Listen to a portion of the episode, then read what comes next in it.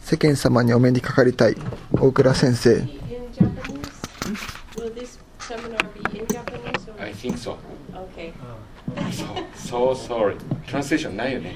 え誰か sanctuary, the one in sanctuary is gonna be Translated, Yeah. but not this one. Okay. Uh, Sorry. My Japanese is not good enough. いいですかもう。はいえーっと、5時15分まで。パワーポイントこれついてますかね？え、あの、今ね、黒くしてるんで。あわかりました、はい。電気とかはどうしたら電気、このままで。このままでいいね。はい。はい。じゃああ、あ、ちょっとまだ来てるかな。皆さんお元気ですか？はい。大丈夫ですか？先生は大丈夫ですか？私元気ですよ。はいですか？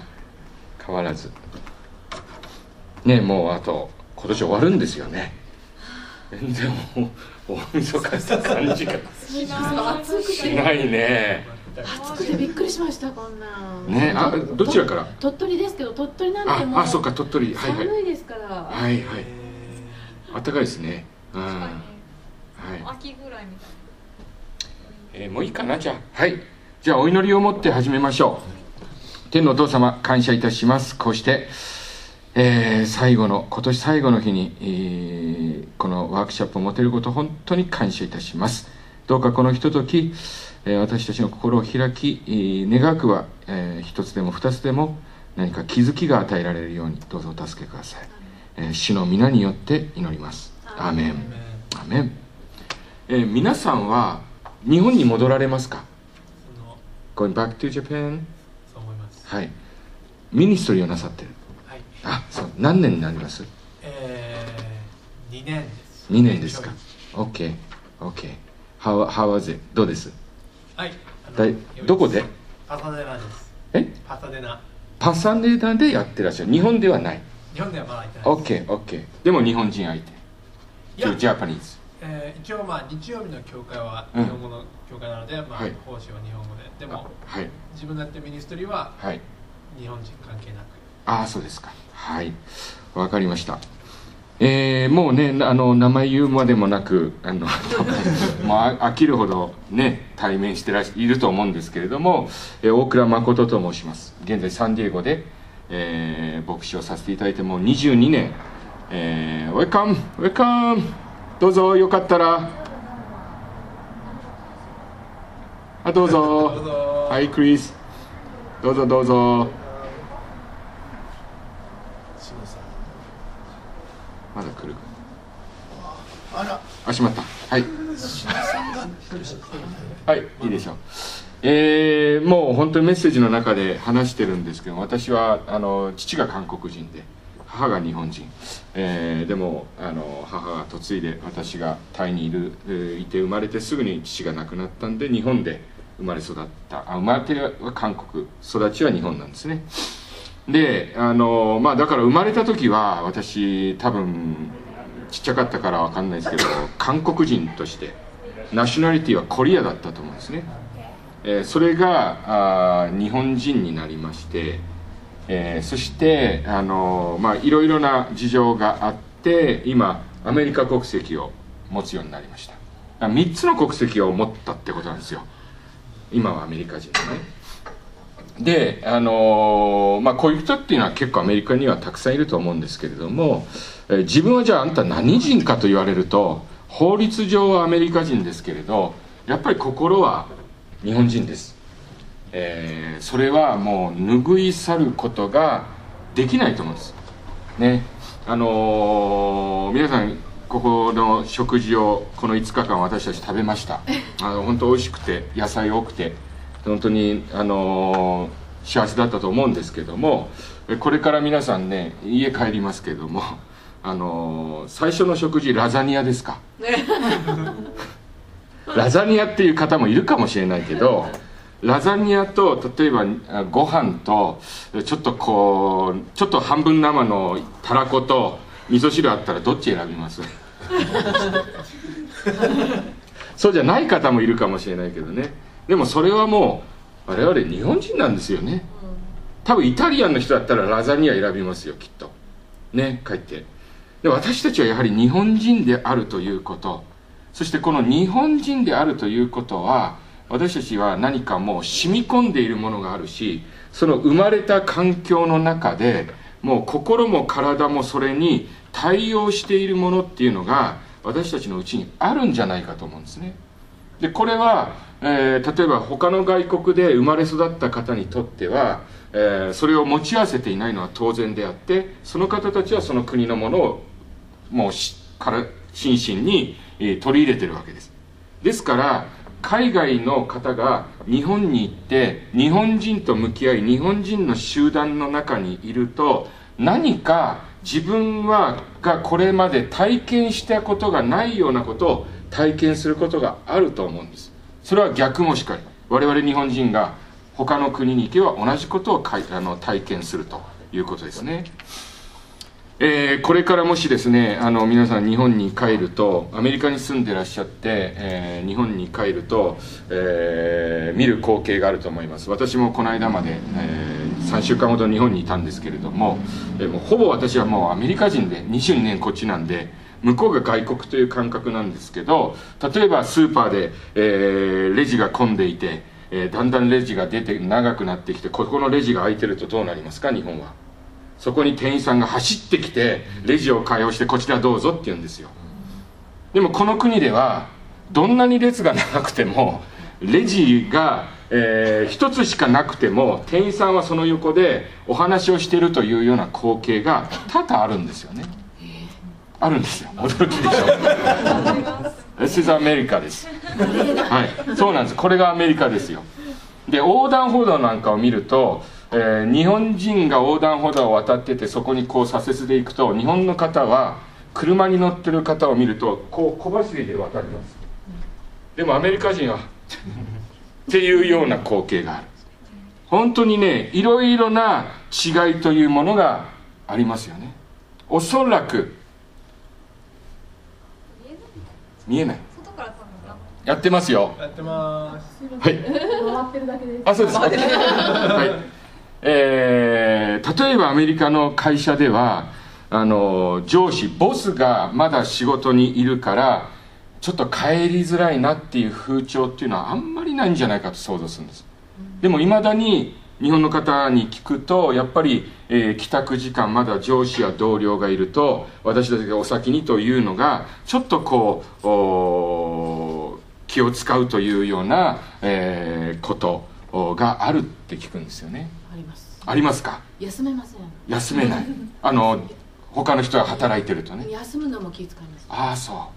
結構アメリカその辺は自由で働いてようが自分の部署に関係ないことであったりすると自分に関係ないことだと結構そういうことは気にしないのがここの国の文化だと思うんですよね、えーで、えー日本に暮らしているとあの時々こんなあ言葉を親族や身内から聞くことがあります。それは、えー恥ずかしいとかえ顔向けができないっていうような言葉があります。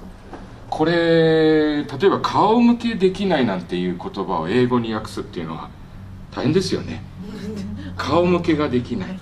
顔向けができない、えーそしてまたあの葬式等を皆さんねすごくあの日本に帰って、えー気になる方がいると思うんですよね。で、えーそういう時にどういうふうに、えー葬式を迎えればいいのかで私たちの悩みっていうのは結構葬式の内容よりもどの順番で誰に伝えるかとかね。誰にどこに座っていただくとかっていうようなことがそのお葬式の内容よりも時に気になることがある、ね、これが、えーまあ、日本のなんか私たちが日本に行く時に、えー見る光景だと思うんですね。であのー時にこんなことをあの聞くことがあります、えー例えば息子が日本にいる息子さんが父親に「お父さんよちょっと大変なことしちゃったよ」と。そうしましたらお父さんが子供に「息子よ」って。もうこれから俺は世間様に顔向けができんぞと。世間様に顔向けができんぞと。でその世間様なんですから。これ普通で考えたら誰か存在してる人のはずなんですよ。世間様と呼んでんですから。ね。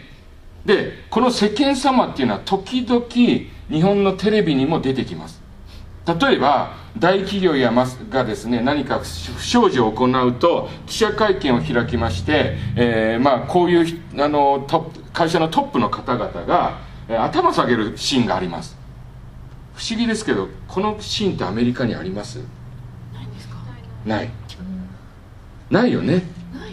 No Is American CEO will apologize in front of the media?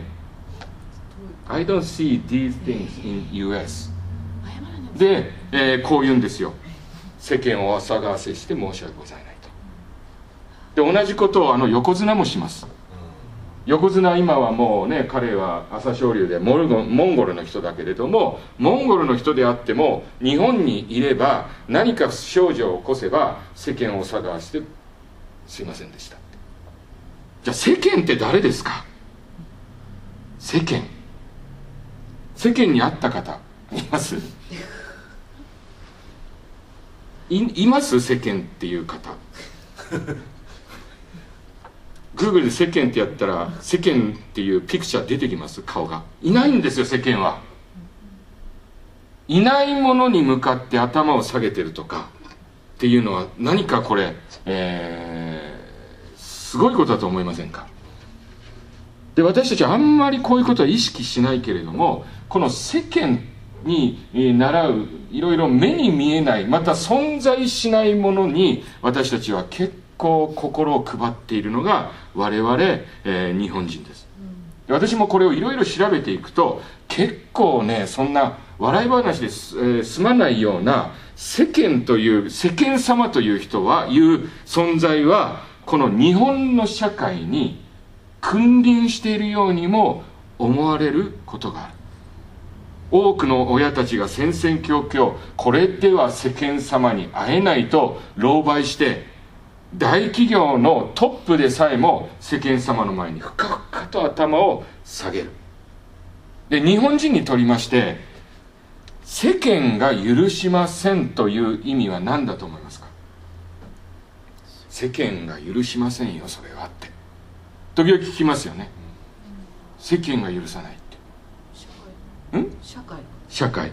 世間が許しませんと言われることはどういうことかっていうと人間として許されることはないとほぼ同義語となってくる。人としてそれは許されないって。えー世間というのは世の間って書きます。ですからこの世間は本当は、えー存在しないものです。でも我々人と人の間世と世の間にこの世間は存在してるんですよ。目に見えないけれど。手にも取れないし。でも存在している。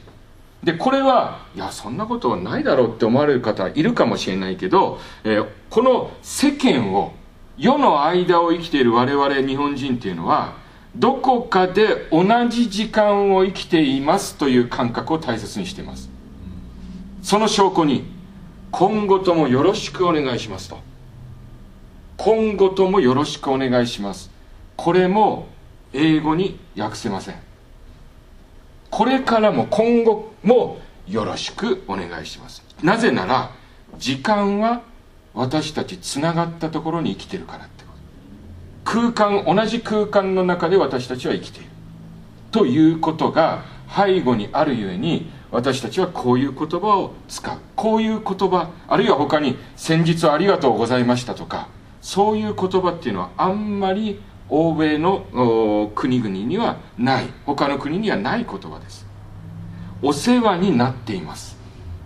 お世話になっていますって訳せますか？Can you do that? You taking care of me. 言わないそんなこと。しかも私驚くのは初対面の人がお世話になってますって言いますからね。なんか配達に来た方とかがね。私何もお世話してないって。でもお世話になってます。なぜなら私たちはみんな世間という世の間この空間の中に共にいるんじゃありませんかっていうのが前提にあるんですよ。だからその共にいる空間を壊して先に帰りますとは言いづらいんですよ。先に帰りますとは言いづらい。自分だけその共有してる時間から出ていくことは非常に難しい。でこの世間は別の呼び名で呼ばれることがあります。それは何だと思いますか？こちらの方は皆さんもよく聞く言葉です。それは空気って言葉です。空気。えー、空気を読むってあの言葉ありますよね。Do you know に日本語 Are you okay with Japanese? Okay、OK 少しです少しですね、はい、空気を読みます読むって分かりますか、はいどういうことでしょう？空気を読む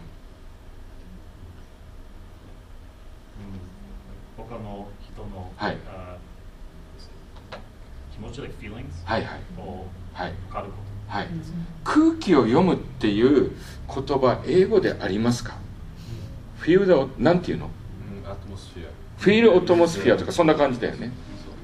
でもこの場合っていうのは露骨にこの空気を読む。もっと具体的。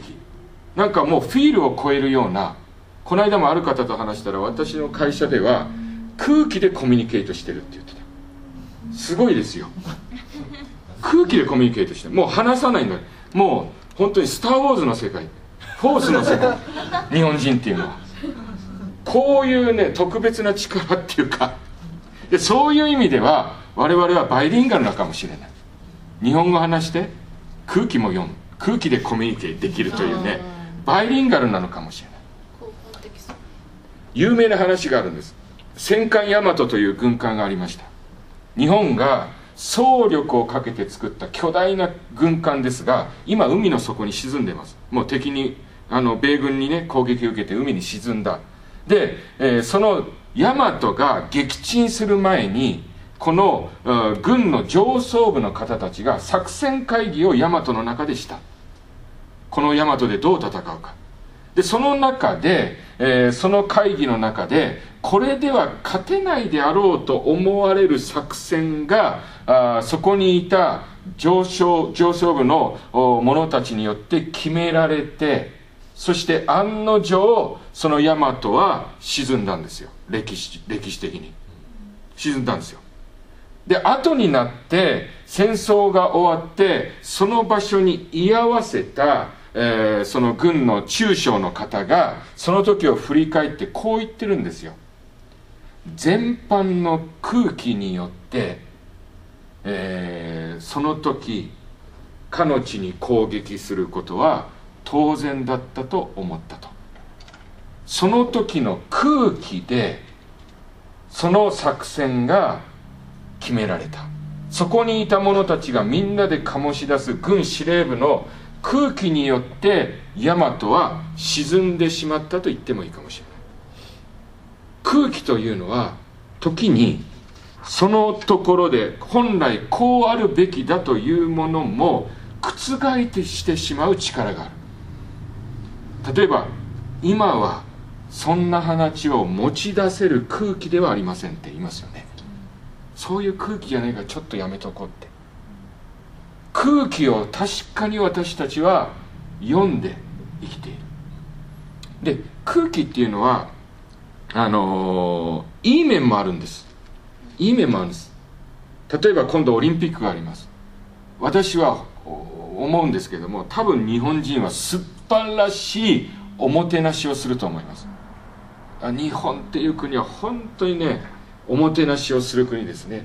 外国の方もあのとてもそれにはあの感動するっていう評価をいつもいただくし私も日本に行くと感動します。なぜならアメリカは結構放っておかれるからね。お客だろうが誰だろうかあんまりトリートされないんですよ。でも日本に行くと本当に素晴らしい、えーおもてなしを受ける。で日本人はなぜなら空気読むから人が考えて何かをする先に行って何かをすることができる。そういう素晴らしいおもてなしができる。でそれを私も日本人として知ってますから時々アメリカで非常にこう疲れてしまうことがある。空気が読まない社会にいるゆえに。空気もう少し読めないかな。もうズカズカズカズカ入ってくる文化がこの国にあるんでごめんなさいねアメリカアメリカ人の方ね。でもそれはまたアメリカのいい部分なんですけどね。でそういうところがあると思うんです。空気を読むということ。であのールカの10章の38から42節にマルタとマリアが出てきますよね。でイエス様ご一行が、えーこの突如このベタニアにやってくる時に、えーご存知のようにマルタが一生懸命に、えー接待をします。でマリアはイエス様の足元に座ってます。で我々がもしあれ日本の家庭にイエス様がご一行としてやってきたら果たしてどれだけの人がマリアになりますかね。皆さんどうです？イエス様がやってきた時にそしてその時にみんながいろいろと食事準備したり寝るとこ準備したりいる中でイエス様の前で一人話だけ聞いていられますか？なんで聞いていられないんですか？空気を読む空気読むんですよ。だからこれ日本人の場合はマルマリアは存在しないですよ。マリア存在しない。みんな忙しく。でもたとえそれが数が足りてても座らないですよ。なぜなら私たち空気読んでるから。よく海外で日本人がたくさん救われるって言います。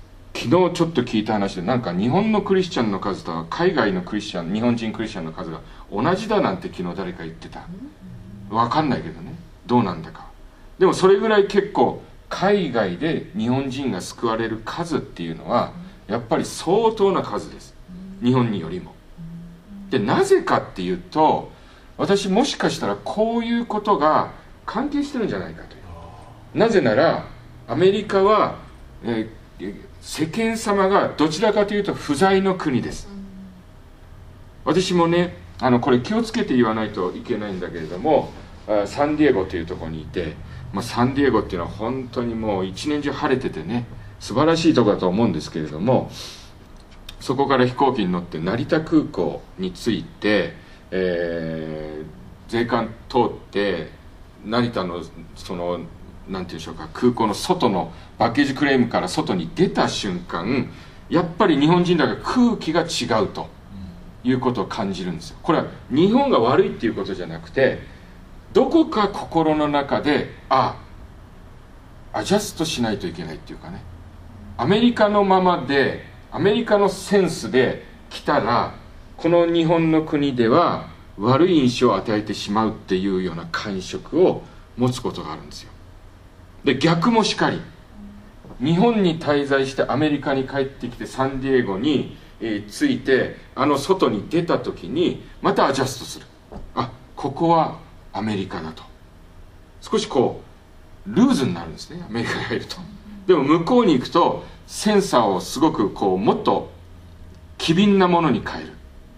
じゃないと22年もアメリカにいますとこちらのなんか生き方をあちらでするとねやっぱりあいつアメリカなんか行って本当になんか態度がでかいとかねそういうことになってしまうっていうのはなんかうすうす感じて、えーいるんですよね、えーなんか大体なんか分かりていただけました世間様。でどう思います皆さんこれ？なんかコメントあります？世間様が存在している国。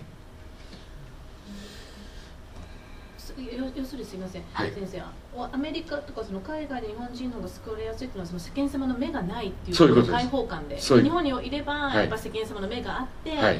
踏みとどまってしまう、踏みとまってしまう。うやっぱり周りを気にするん周りを気にする、はい、私が沖永良部にいた時に日曜学校をやってたんですけれども日曜学校の生徒が教会から遠くに離れたところに自転車を止めて入ってきました。なぜって聞いたら見られたくないからうん。教会に来てるの。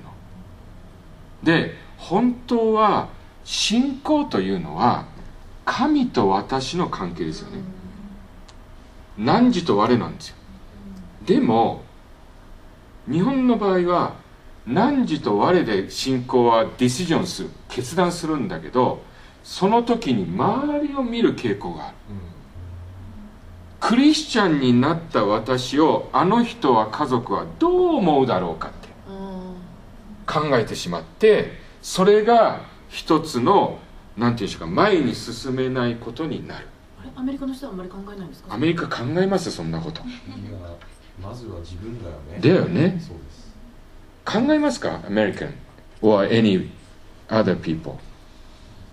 I don't think so. アメリカ人っていうねまあアメリカ人っていうのは私もアメリカ人だから一括り言えないけれども基本的に自分で考えて自分でディシジョンメイキングするんですよ。アメリカの人って。あんまり人のことはどうぞ。すいません。すごい同じ話を今日友達としててと私とその子はバックグラウンドが天理教なんですけどその子がクリスチャンになるなった後に日本に帰ってえっとなんかその天理教の礼拝について行かれようとして、私はクリスチャンだから、えっと、行きたくないって言ったらその子のあ名前がエドエドエドっていうラストネームでエド家はなんかエド家は天理教だみたいなこと言われて、でもその子はでも私クリスチャン私たちは人私と神様の関係だから家族は関係ない。家族が家族で信仰を持ってるってことじゃなくて私と神様1対1だからなんかそれは私の信仰じゃないみたいな感じ。そうです。だから家族というのはある意味一番小さな世間なんですよ。ああ家族親はそれでくくってしまう傾向があるってことですよね、同じ時間同じものを共有してるわけだからそこから出るってことはそれは家族を捨てるような感覚になる。ついこの間学生にそれ言われたんです。あそう。です私がイエス様を信じたら、うん。親がどう思うんだろうかって心配してますと。お墓が気になるでしょ？お墓が。お墓っていうものは家族せ家族という世間をつなぎ止める非常にパワーを持ったものなんですよだからお墓を誰が継ぐのかって言われるんですよ。クリスチャンになる長男は。でもそれが日本なんですよ。そう言われた時どう答えますか先生だっそう言われた時、たら、あのまあ、これまた別の話になっちゃうね。あお墓なんで。もやっぱ愛が大切だと思います。絶対それ私はでもクリスチャンだともうクリスチャンは神と私の関係だからなんて言っても親たちは分からないしとにかく愛を貫いてでも分かっていただくように理解していくしかないとと思います私は。だからよくもう非常に過激なって言っちゃあれだけどももう今そういう方言う人はあまりいないけれどもかつてもうクリスチャンになったら日本の墓は、えー潰しなさいというようなことが言われた時代もあった。でも私はクリスチャンになったら家族の中で誰よりもお墓を大切にしてお墓をきれいに掃除して生きなさいよって。だってお墓を壊して家族がそれでクリスチャンになるは確率はゼロですよ。怒りと恨みしかないでしょ。でもお墓を本当にそこにいる家族よりもクリスチャンでありながら最もよくテイクケアしてればあ彼はクリスチャンになったけれどもどう本当によく先祖のことを思ってるなと。もちろん本人は先祖云々じゃなくてその家族に対する愛ゆえにきれいにする。先祖が神とかそういうことは一切なくてでも墓を大切に家族の愛のゆえにするということ。それが私のスタンスです。そういうお墓に対して。家族の愛を。はい。でそう。世間様が不在だということですよね。この国は。もちろん全くいないっていうことはないです。でも不在だと。でこのですね日本人とユダヤ人という著書を書いた山本七平という人がいるんですが、えー彼はですね日本日本教という言葉を書いています。日本教。なんだか分かります？彼がそのこの日本教という言葉においてその中心に意識しているのはまさしくこの世間様なんですよ。なぜなら山本氏が指摘している日本に見られる日本教の中心にあるのは日本教だからちょっと宗教ですよこれ。宗教の呼び名ですよね一つ。それはこの日本教の場合その中心にあるのは神なのではなくて人間だって言うんですよ。でそれは先ほども言いましたように世間様はインビジブル目に見えないお方。でもインビジブルなものをいつも恐れてインビジブルなものもいつも意識してインビジブルの前に頭を下げるとしたらこれ宗教じゃないですか。見えないものに向かって。世間様を宗教なんていう人はいないですよ。でもそれに対して向き合う人間のさまざまな感情やその言動を見るときにこれはもう本当に宗教に近いものだということをこの山本氏はあ言ってるんですね。でそういうことっていうのがじゃあどういうふうにこの日本人に入ってきたのか。山本さんが面白いことを言ってるのは、えー我々にとって創世記っていうのは夏目漱石の草枕なんだって言ってるんですよ。我々が創世記としてしている初めに神は天と地を創造あれを彼は、えー草枕の中に見つけている。こういう言葉です。人の世を作ったものは神でもなければ鬼でもない。やはり三元両ドラニにチラチラするただの人であると。ただの人が作った人の世が住みにくいからとて越す国はあるまい。あれば人手なしの国へ行くばかりだ。人手なしの国は人のよりも世よりも住みにくかろう。越すことのならぬ世が住みにくければ住みにくいところをどれほどかくつろげて束の間の短い命を束の間でも住みよくせねばならぬ。この世界を作ったのは神じゃなくて三元両隣にいる人間だと。でその人間の醸し出す空気が我々を治めていると。いうようなニュアンスがこの言葉にあります。でも我々は聖書を信じるものですからその第1ページ1行初めに神は天と地を創造された。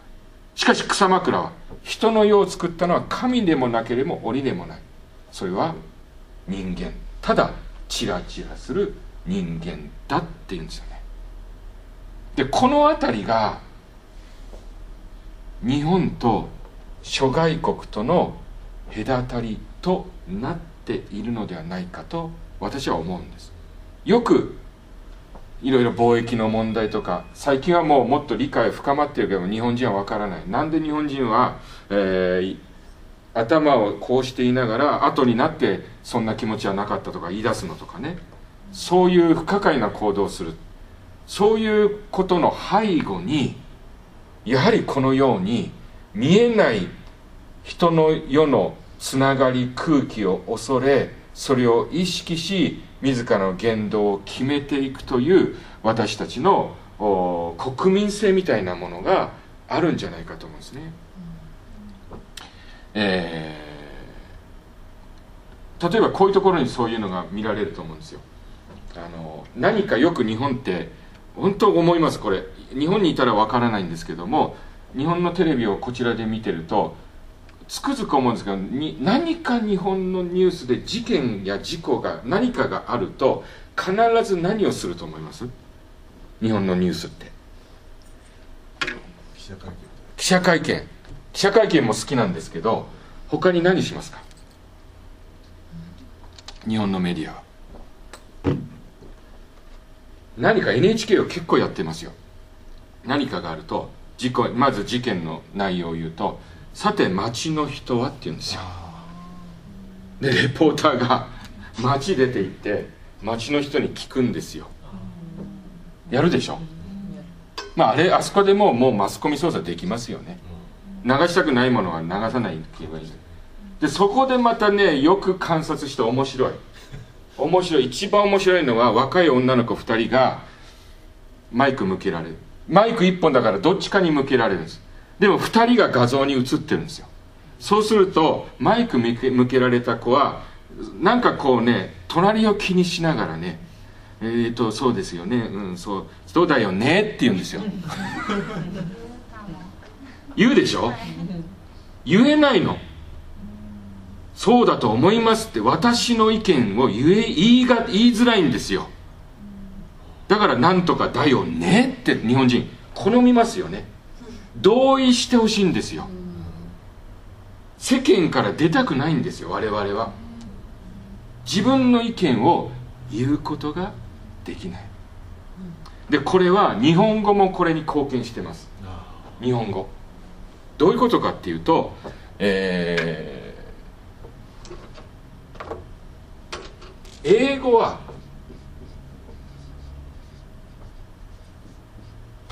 I do not like なんとかっていうね。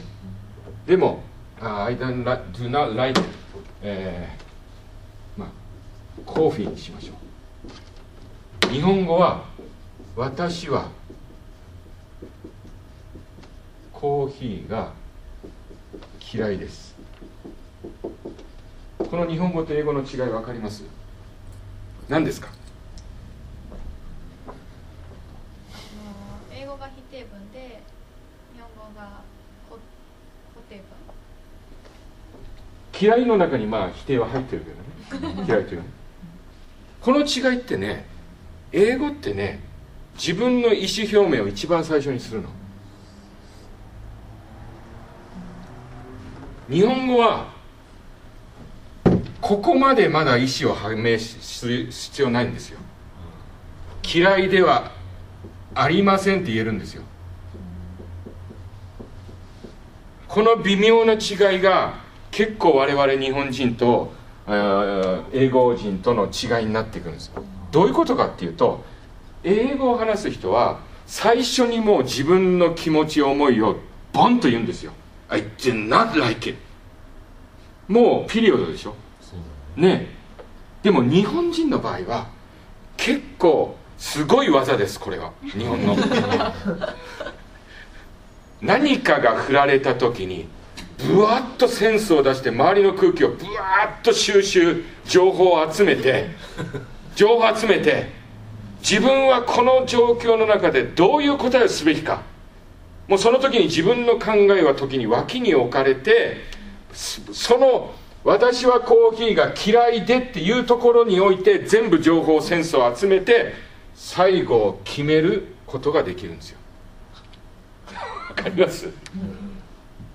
こういうことを結構私たちはやっているんじゃないかと思うんですよね。だから日本語の文法自体がこういうふうな生き方考え方を可能にする言葉になってる。私はコーヒーが嫌いまで来た後に、はい。和らげるためにかなとか。そうそうそうそう。もうそれそうですよ。あと何々じゃないですかって変な言葉最近も。ちょっと気になりますよねあれ私ってこれ好きじゃないですかって知らないあなた あれってだからや結局そうでしょ？自分の意見は言って批判されたくないし世間の空気の中から一人出した出たくないの。出たくないの。だから「かな」なんてもうまさしくそうですよ。こういうのが我々日本人なんですえーこの間ねあのもう何年か前になりますけれどもあある私の教会の兄弟が札幌にいる方がお父さん亡くされましてそして、えー一周期のために日本に帰って行って帰ってきたっていう方でもう本当にもう彼はこっちでクリスチャンになったんだけどももう札幌の家族はみんな仏教徒だからもうこれはもうどうすることもなできなくて全部仏式でやったと。で、えー彼はあ、まあ、日本っていうのは戒名があるんですね。知ってますよね？戒名。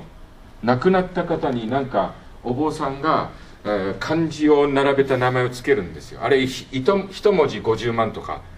ねそういうあれなんですけども。で彼はもうクリスチャンだからそんなのは本当は必要ないと思ってるけどでも家族が望んでるからといって、えー戒名を一番安いものにしたっていうんですよ。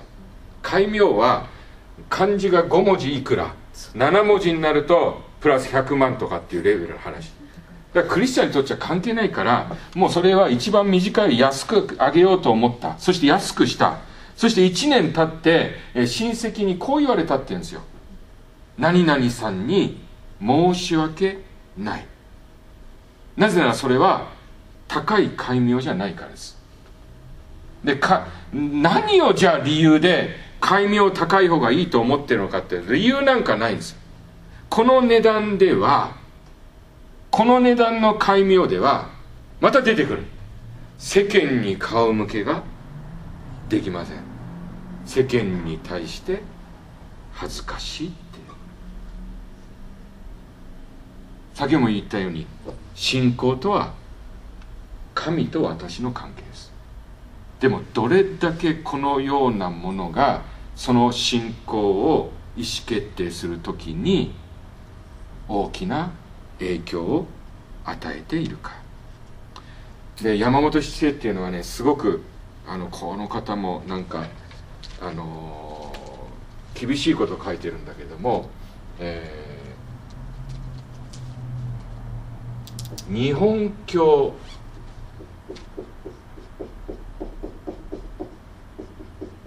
キリスト派っていう言葉を使ってる。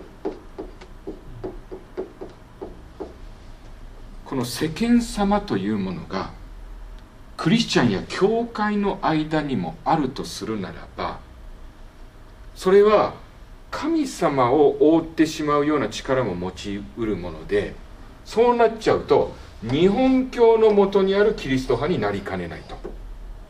これ警的ですよね。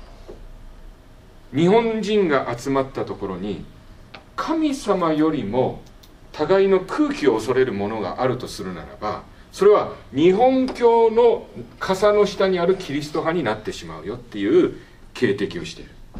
でこれは本当に私たちは気をつけないといけないことだと思います。私たちはキリスト教徒って言っているかもしれないけどもしかしたら日本教の名のもとのキリスト派なのかもしれないです。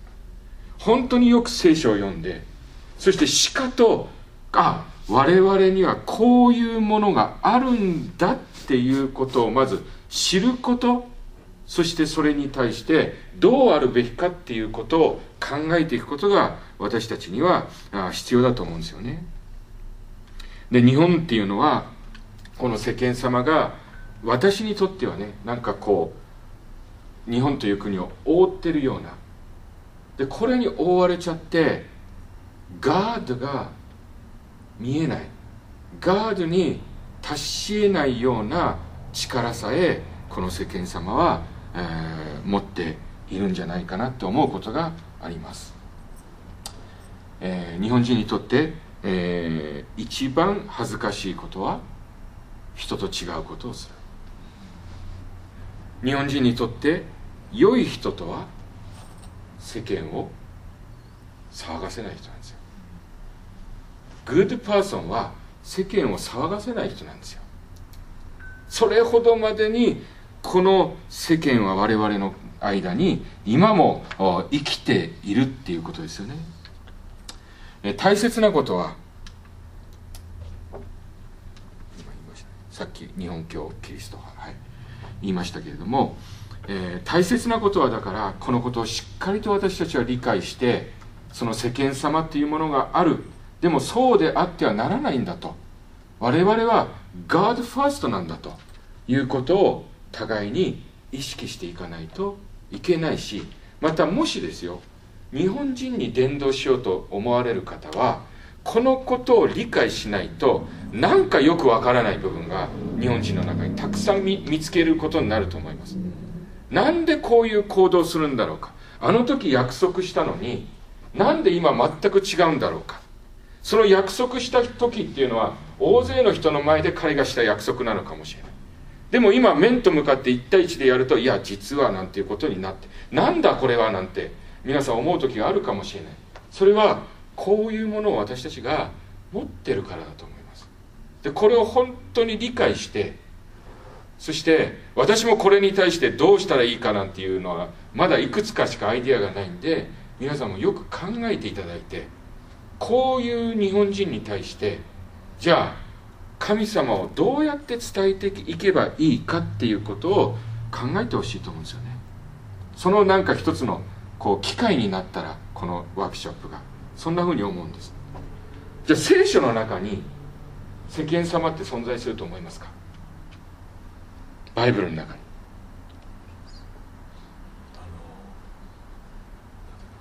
パリサイ人。うんがうん。例えばね、うん。イエス様が言われてることが正しいとはい。思っていても、はい。彼らの中の世間が許さないみたいななるほど。ところがその感じかなってなるほどなんるほど。そうですね。確かにあるかもしれない。あのまあどちらかというともしかしたらプライドとかそういうものもかかってたかもしれないけどないことないんですよ。で私いろいろ考えてやっぱりこのことっていうのは一つちょっとちょっと世間様っていうかあのかかってるかなと思うのがあのポンテオ・ピラトとイエス・キリストが十字架の前に関わった時のこと、えーこんなことありましたよね。えーピラトはイエスが許してやりたいと思ってもう一度彼らに呼びかけた。そこにいた群衆です。しかし彼らはわめき立てて十字架につけよう。彼を十字架につけようと言い続けた。ピラトは三度目に彼らに向かって言った。ではこの人は一体どんな悪事をしたのか。彼には死に当たる罪は全く認められなかった。だから鞭打ってから彼を許してやることにしよう。ところが彼らは大声を上げて詰め寄りイエスを十字架につけるように要求した。そしてその声が勝った。ピラトは彼らの願い通りにすることを決定した。彼は本当はイエス様を許したかった。ボロボロになったイエス様とおおうちに罪を見出すことができず釈放したいと願っていた。しかしその思いが心にありながらその直前に群衆の声がピラトの心にある思いに勝った。まあねこのユダヤ人と日本人の違いはどういうどれほど違うのかわからないけれどもここには声が返ったってあって、えー具体的な声になっていくんだけれどもでも同時にそれはやはりこう人のプレッシャーっていうかね見えないものがこのピラトに迫ってきてそしてその声の大きさに従ったっていうことですよね。で同じことをえーマルコも書いていましてそこには群衆を満足させようと思ってバラバを許してやってイエスを鞭打ったうちに十字架につけるために引き渡したって書いてあるんですよ、えー群衆を満足させようと思ったっていうのも、えー我々が共にいる人に自分と違う意見でアップセットさせるよりも何々じゃないかかなっていうのはやっぱり、えー隣にいる人を嫌な思いにさせない満足させないというものと、えーこう通じてく、えー来るんじゃないかと思うんですね。で群衆からこんなことも言われます。もしこの人を許したらあなたはカイザルの味方ではありません。自分を王とする者は全てカイザルに背く者これがもう徹底的な一撃になってイエス様は十字架に、えーかけられるということですよ。でピラトはでもイエス様を許す権威があったのに権威あったんですよ。どんなに群衆が何を言ってもピラトはそれを全部もう無視してイエス様を釈放することができたんだけれどもそれでもピラトはその群衆のプレッシャーに負けた。だからこのことは日本人だけではなくて世界中にあるものではあると思うんです。でも日本人というのはまたそれと別のねさらに見えないもののプレッシャーにまで私たちの側で心配している。これは明らかに群衆は目の前にいたし群衆の声は聞こえてたしという状況の中でなされたことですよ、えーこのピラトはイエス様と1対1で会話をしています。会話をしています。でそこで面白い会話がある。ピラトの官邸にイエス様が呼び出されていって、えーまあ、あなたはユダヤ人の王であるかと聞かれイエス様はそうだと、まあ、そういう会話がなされていく、えーその中でイエス様はこう言います。私の国はこの世のものではない。もし私がこの世のものであれば私に従っている者たちは、えー私をユダヤ人たちに渡さないように戦ったであろう。しかし事実私はこの世のものではないと言ってるんですよ。私はこの世間に属するものではないって言うんですよ。世間に属するものではないそしてその後に言っていることは私は真理について証しをするために生まれそのためにこの世に来た。誰でも真理につく者は私の声に耳を傾ける。でもピラトは分からなかったから。じゃあ真理とは何かって聞いたんですよ。真理とは何か。私はこの世のものではない。この世のものではない。で私は真理について証しをするために来た。で真理それを真理につこうと思うのは思う者はその私の声に耳を傾ける。でもピラトはそれは分からなかった。世というものを彼は正しく理解していなかった。だから世にピラトは支配されてしまった。えー真理というものがだから一つのキーワードになると思います真理という規範がなければやっぱり私たちというのは諸々のことの中で揺れ動くものだと。でもこのお方は真理を持っているがゆえに真理を持っているがゆえに私はこの世のものではない。この世のことで私の生き方が変えられるものではない。真理を持っているから。でもピラトは真理とは何か。彼はそれを知らないゆえに真理に動かされた。えー、こうやって見ていきますとまたさらに面白いことが見つかります。それは、えー、今言いましたようにいついくつかの聖書の箇所の中で「世」という言葉の周辺にいつも真理ってことが出てくるんですね。世の言葉のそばには。そしてこの真理という言葉の傍らには自由っていう言葉が出てくるんですよ。自由って言葉。えー。こういう言葉がありますね。第二コリント。あこう今言ったことです。世が世という言葉のそばに真理があり真理という言葉のそばに自由という言葉があ出てくる。こういう言葉が第二コリントにあります。このように私たちは憐れみを受けてこの務めについているのだから落胆せずに恥ずべき隠れたことを捨て去り悪巧みによって歩かず神の言葉を曲げず真理を明らかにし神の御前に全ての人の良心に自分を推薦するのである。もし私たちの福音が覆われているなら滅びる者どもにとって覆われているのである。彼らの場合この世の神が不信の者たちを思いくらませて神の形であるキリストの栄光の福音の輝きを見えなくしているのである。真理を明らかにするということがここに書かれておりながらそれと対照的にこの世が不信の者たちを目思いをくらませているって書いてある。でこのこのですねあ出てない。あら出てないんだ。ずっと出てないですか？パワーポイント。ずっと出てなかった？ちょっと前まで出て途中からなんか脳性が。なくなっちゃった。ごめんなさいなんで出ない？出てると思ってた。ああのじゃあちょっと出てなかったら分かんなかったかもしれないですね。真理を明らかにしっていう言葉と第二コリントの4章なんですけれども4章のね1節から6節。1節から6節。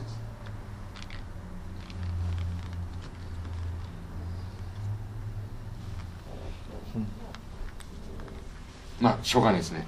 真理を明らかにしっていうことがこの第二コリント4章の2節に書かれているのと同時に4節には彼らの場合この世の神が不信の者たちの思いをくらませて神の形であるキリストの栄光の福音の輝きを見えなくしているのであると書いてあるんですよ。で彼らの場合この世の神が不信の者たちの思いをくらませて神の形であるキリストの栄光の福音の輝きを見えなくしているのである。この世の神っていう言葉を今までお話ししてきたように世間様という言葉に置き換えると世間様が不信の者たちの思いをくらませて神の形であるキリストの栄光の福音の輝きを見えなくしているとも言えるんじゃないかと思います。なぜなら世間様はもう一度言いますけれどもインビジボ見えないお方なのに私たちはそれを恐れ頭を下げ常に気にして自分の行動はこの世間様によって決められていくとするならばそういう存在を私たちは神って呼んでるんですから。そのような意味でこの世間様はまさしくこのところで書かれているこの世の神というような存在だと言ってもいいんじゃないかと思うんですね。でそれに対してイエス様はあの有名な言葉を言ってますよね。えーヨハネの8章31節にこう言ってますイエス様。はイエスは自分を信じたユダヤ人たちに言われた。もし私の言葉のうちにとどまっておるならあなた方は本当に私の弟子なのである。また真理を知るであろう。そして真理はあなた方に。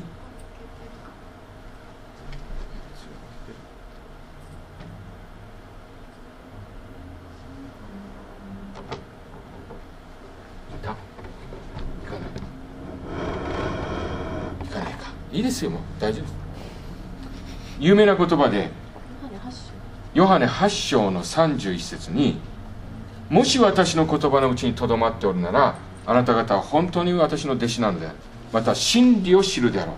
そして真理はあなた方に自由を得させる。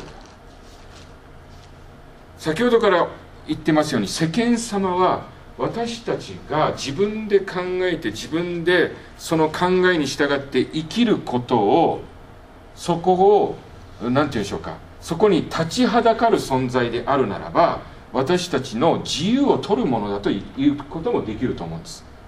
自分はこう考えてるのに世間様の存在ゆえに自分の考えを変えて別のことをするとするならば私たちは不自由なものです。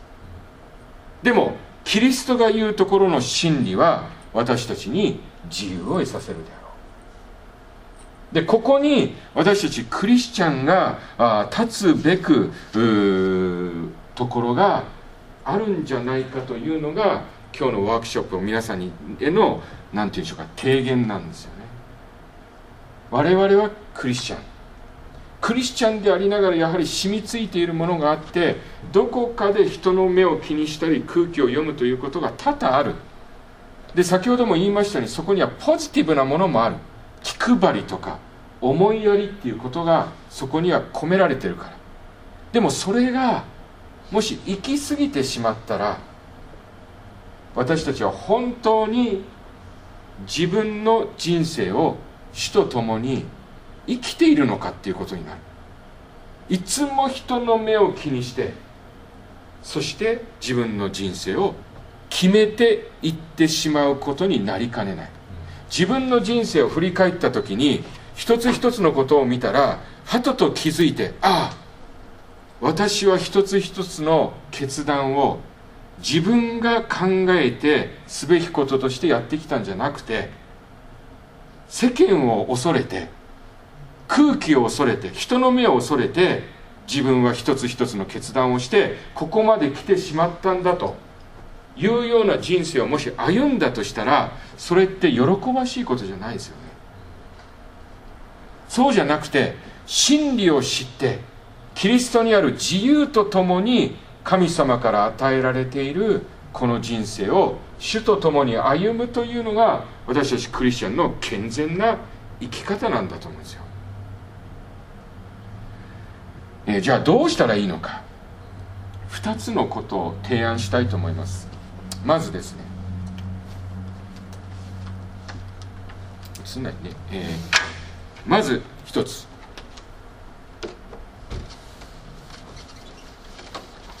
当たり前のことなんだけど。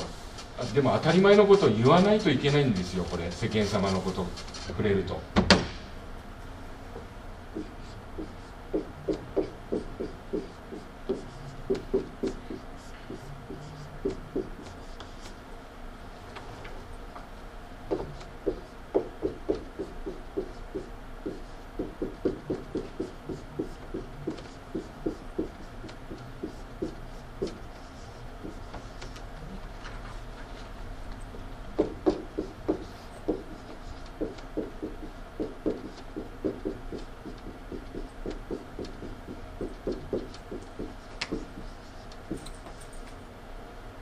自分で考え自分で決断する。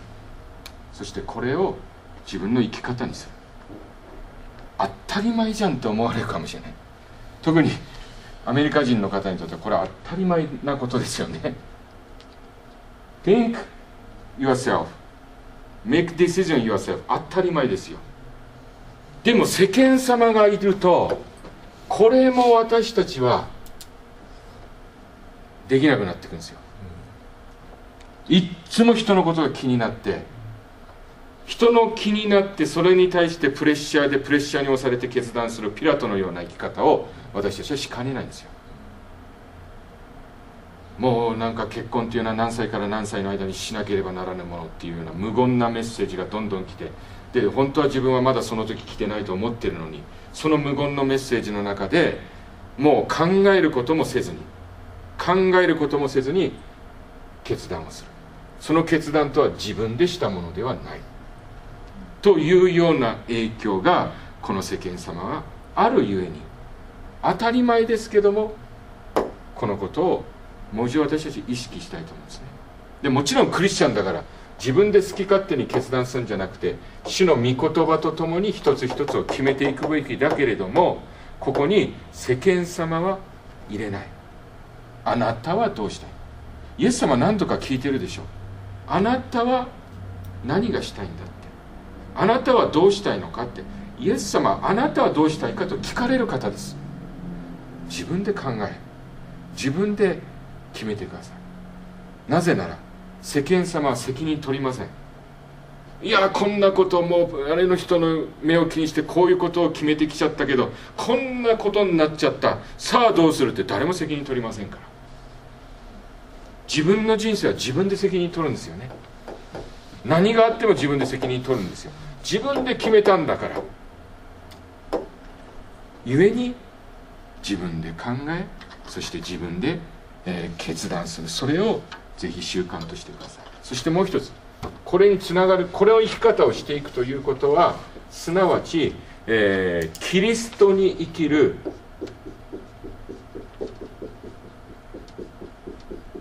価値観を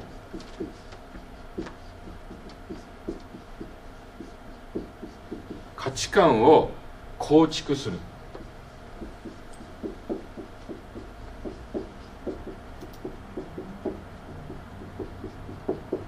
キリストに生きる価値観を構築する。で私もいつもねあの日本人に対する伝道をいつも考えてるんですよ。で考えてる時に、えーどんな信仰を持っているのっていう言葉だとちょっと日本人には強すぎる。What kind of faith do you have? ちょっと強い。もうフェイス信仰なんて聞くと信えーし信仰宗教とかにかつながるから日本人は。でもそれをこの言い方にしたら少し受け入れやすいんじゃないかと思います。バリューあなたのバリューはなあの人生観価値観ってどこにあるのって。どこにあるのって。で言い方を変えたら、えーこの価値観っていうのは私たちの信仰。信仰が私たちの価値観である。で価値観というものを私たちはあ構築していく。で価値観それは私たちの決断の土台となっていくもの。私たちはどういう価値観を持っているのか。キリストにあっての価値観。ガイドライン。ガイドライン。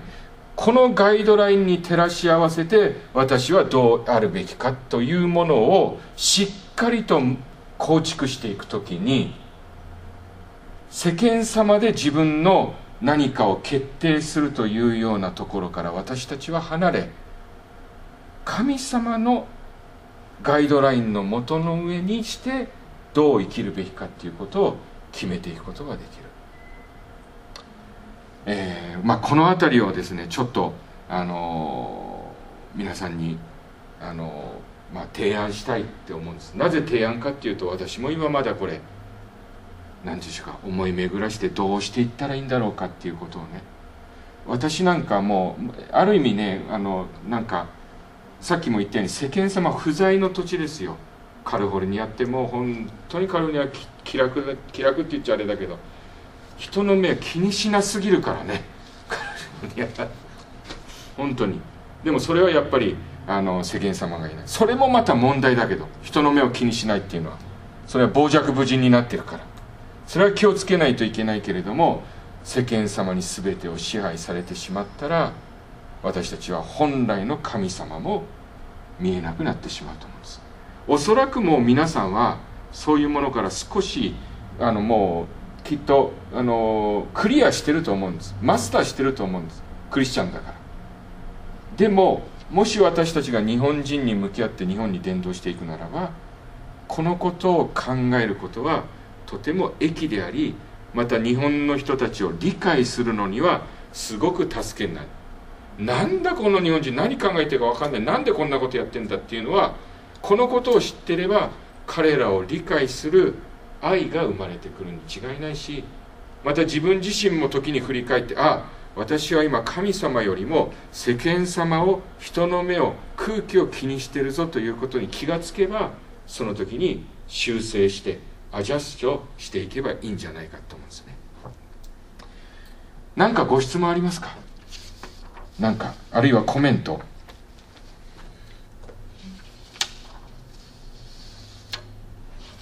ありませんか？はい。私もあのバックグラウンドというか私は日本で救われて、はい。実家は創価学会っていうすごい日本で強い宗教なんですけど、はい。まあ、すごく反対されうん。最初されたりもするし、うん。自分はくあの教会の中でスモールグループのリーダー、うん。やっぱり親のうん。ね、うん。でやっぱりき信じるって言った時に、うん。あなんだろうじゃあもう縁切るねみたいな感じで言われる子とかもいたりそれで家を実家をうん追い出されてって言ったらあれですけど、うん。っていう子もいたりで、うん。あのそういうなんだろう家族うん。やっぱり一番近い関係の家族に対するうん。夢っていうのはうん。強いなっていうのを感じます。ね。家族を愛すべき存在だから辛いしねそれは。でも絶対、まあ、自分がまずうん。クリスチャンホームじゃなければ救われて、信じてあなたの家族も救われますって、そうん。の希望の光だからこそ、うん。その子が信仰を持てるようにサポートをするのがすごい大事だなって思う。そうですよね。うんうんすみません、あのまあちょっと学生の話になるんですけども、うん。その学生が親が、私がイエス様を信じたら親がどう思うんだろうってそれを心配してる学生に対して、うん。まあお大倉先生がどういうふうにおっしゃられるかっていうところとうん。あとバプテスマ、うん。イエス様はうん信じて至った時に、うん。バプテスマを親うにん。言って受けるべきなのか、うんで親の,、うん。あの了解うん。を得てやるべきなの、すもしくは、うん。親に了解なくてもその本人と神様の関係なんだから、うん。突き進むべきなのか、それも相談を受けるんですよ。ななるほど。そう。はいはい。あのまあ状況っていうのはあると思う。いろんな状況があると思うんでそれによって違うと思うんですけども最初何でしたっけ、えー、と親がどう思うかっていうのは心配でうん、あのまだ迷ってますと、信じること。あなるほどね。うあの私だったらあのそう言われたらでも心配だってことはまだ話してないでしょってことですよね。ん、あああ、ね。うんだからやっぱりまず話さないと。話さないといけないと思うんですよ。心配はもしかしたらそんな心配するものじゃないかもしれないし。うんまずは話してそしてじゃあその反応に対して次どういくかっていうことがまず大切だと思うしまた同時に私がそのバプテスマを親に知らせるか知らせないかっていうことに関しては私のアドバイスは知らせるべきだと思います。する前にですする前に。うんうん家族であり身内である親に。うんうん。その反応は分からないけれどもうんうん知らせるべきだと。うん。なぜなら後々ねその親もクリスチャンになってほしいっていう思いが当然あってうん。バプテスマを受けるんだと思うけど知らせないでそれをして必ずどこかでバレるからバレた時に親はその子に対してさらなる不信感を持つに違い。その不信感が自分もクリスチャンになろうということをかなり後退させると思います。だからとにかく正直に正直さっていうのは最後まで全うした方がいいと思う。正直そう。はい。はい。あと本当に真実に誠実に説明する。うん。っていうことですよね。はい。でもそれでも反対なんてこともあるし。うん。そしたらそれは親がいいよっていうまで待つっていうことですか？ねそれは私はそうとは思わないです。それはそうとも思うそうと思わない。なぜならうん。自分の人生です。ここに帰るんですよだから。そうそうそうそうそう。親の人生じゃないですよね。うん自分の人生なんだから自分で考え自分で決めるんですよ。後になってあの時に親に反対されてからやらなかったって後で後悔してその後悔っていうのは相当辛いですよ。でも自分で考え自分で決断してそれでもしダメだったらそれは納得いくことですよ。だからそれゆえに私はそういう手続きを取ったらいいんじゃないかなと思いますあと本当に祈って御霊様働いて親の心も開いてくださると。そのことをもちろん当然そこにはそういう祈りがあると思うんですけど。他ありますか？ありがとうございます。はい。あの私5年間日本で牧師をやってるんですけど、はい。まさになんかこの教会の中でもこの空気を読むって、うん。まさにある。うんうん。でも、うん。やっぱり日本の中でそれが当然だと思ってると、うん。なんだみんな悪気がない。そうなんですよ悪気がないから余計立ちが悪くて。そで、うん。例えばあのうん信仰の決断の時も、うん。やっぱり僕も中学生の時同級生みんなで受けたんですけど、ううん。まあ、それも絶対あの、まあ、その時は純粋な気持ちでも空気を読んでる部分もあって、異性のクリスチャンの子がよく悩むのは、うん。あのあやっぱり親に促されて、うんうん。あの自分は受け入れたんじゃない。だから大学生ぐらいで、うん。あもう一回自分の人生は自分で決断しないといけないんじゃないかという行動が始まることがよく、まあそれは、はい。あの人生のプロセスの中で必うんうん。要だし、そうですね。受け止めるべきだしそうですね。教会でも、うん。まあおそういうやっぱりその世間様というか空気を読むっていうことを、うん。やっぱり教会自体がうん。卒業していくっていうか、そうなんですよ。あのでまたあと一個ややこしいのがその日本人ってそれでもやっぱりこの共同体感というかそういうものがあって、はい。聖書もやっぱりうん。あの個人のインディビジュアルだけじゃなくて、うん。ふさわしい共同体感っていうものあがあると思うんですけはい。ど、はい。なんかそこら辺がそうそうそう。卒業しきれてないと中途半端にいろんなものを混ぜ物にしてそうなんですよ。余計お互いを苦しめるっていうことがあるのでなんかむあの難しいけど、やっぱりそこら辺を本当に神様に取り扱って、そうですね前に進んでいきたいそうなってですね。ました。まさしく日本教キリスト派っていうものが教会の中に芽生えてしまっている、えー奉仕は喜びに喜びとともに神様に仕えてするべきものなのに人の目を気にして奉仕をしている。やらなきゃいけない。やらないといけない。ねばならない。なぜならあの人もやってあのおばあちゃんもやってんだが私も。っていう気持ちでやると必ずいつかもうあれでしょ？うなんていうか喜び失われるでしょ。そういうことになってくるから提案したいのはやっぱりこういうものがあるんだぞと我々は生まれ持ってっていうことを知るっていうのは大切じゃないかと思うんですね。もしよかったらだからこういう話をねいい詩で聞いてきたけどやっぱりこういうものあるあるんですよ私たちって。でこれで教会の中もコントロールされちゃうことがあるからでもイエス・キリストの共同体は確かに聖書に書いてあるから確かにそうですよね。それを着たままその上に着ることできないですもんね。一度それやっぱり脱いでキリストの共同体を着ないとやっぱりちょっと不具合が出てきますからね。まずは知る。おそらくこれはこういうふうに指摘しらされなければどっぷりとそこに生きてる方々は気がつきもしないと思うんです。気がつきもしない。で生涯続けてきます。何々だよねって言って。その生き方ですよ。その生き方ですよ。そうです。私はこれにこれを決めました。